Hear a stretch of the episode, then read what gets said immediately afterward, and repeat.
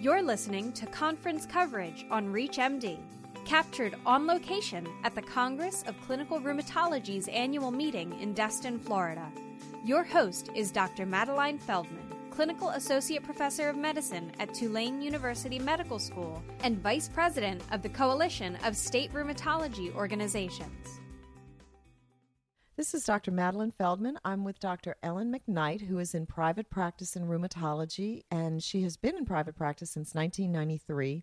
And she's done something a little bit different in her practice, and I'd like to have her tell us a little bit about it.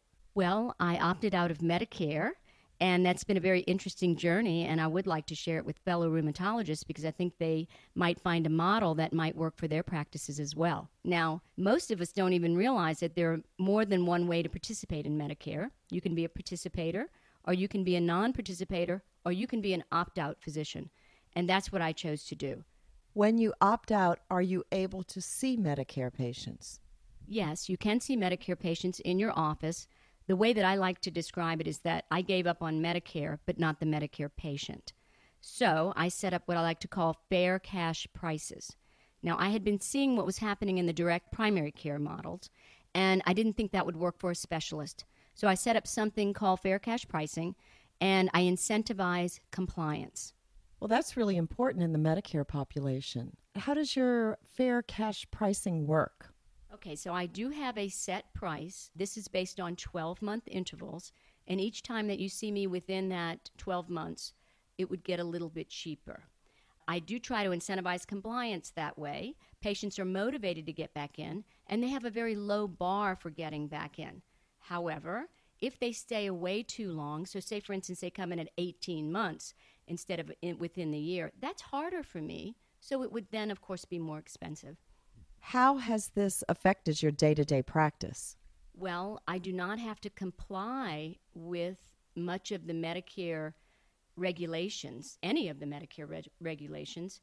And so I really am now still doing a very good history. I am observing my patient. I have time to examine my patient. And we really do talk. I am not a data entry clerk, and that has really added to my happiness quotient. So, Dr. McKnight, when you see the patient and they pay you, are they then reimbursed by Medicare? No, unfortunately, the Medicare patient does not have a remedy, as we all do if we see an out of network doctor in our private insurance. The Medicare patient is 100% penalized. They have to pay all of what they pay me out of their pocket, and they have no remedy to go to Medicare to get reimbursed.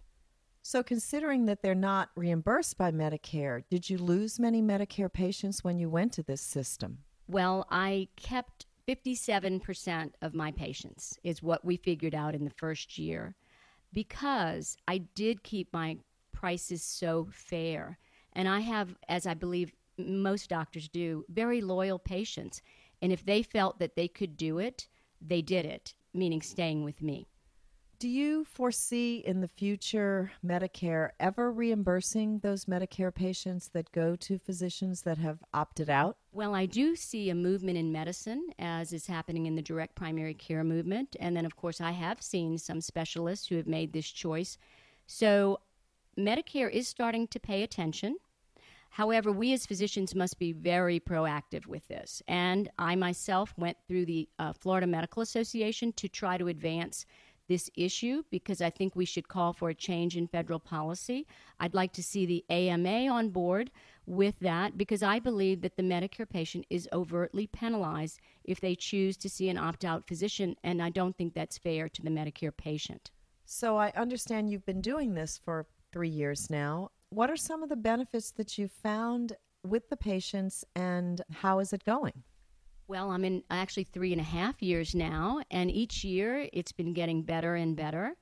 I find that the patients now appreciate my spending time with them, not having my face in the computer and looking directly at them. I believe observation is key in medicine, and I still feel that I can do that. And it's interesting, but the patients are now seeing it because they go to other doctors who are really doing more data entry instead of patient treatment. And the patients now realize it. And when they come to my office, they like the approach. The doctor and the patient has the relationship. The relationship is not with the computer, and they appreciate it. Well, thank you so much. The doctor patient relationship, it all comes down to that, and it sounds like you've got a very good one. Thank you so much for interviewing me today. I really enjoyed it. You've been listening to conference coverage on ReachMD. For more highlights from this and other meetings around the world, visit ReachMD.com. ReachMD, be part of the knowledge.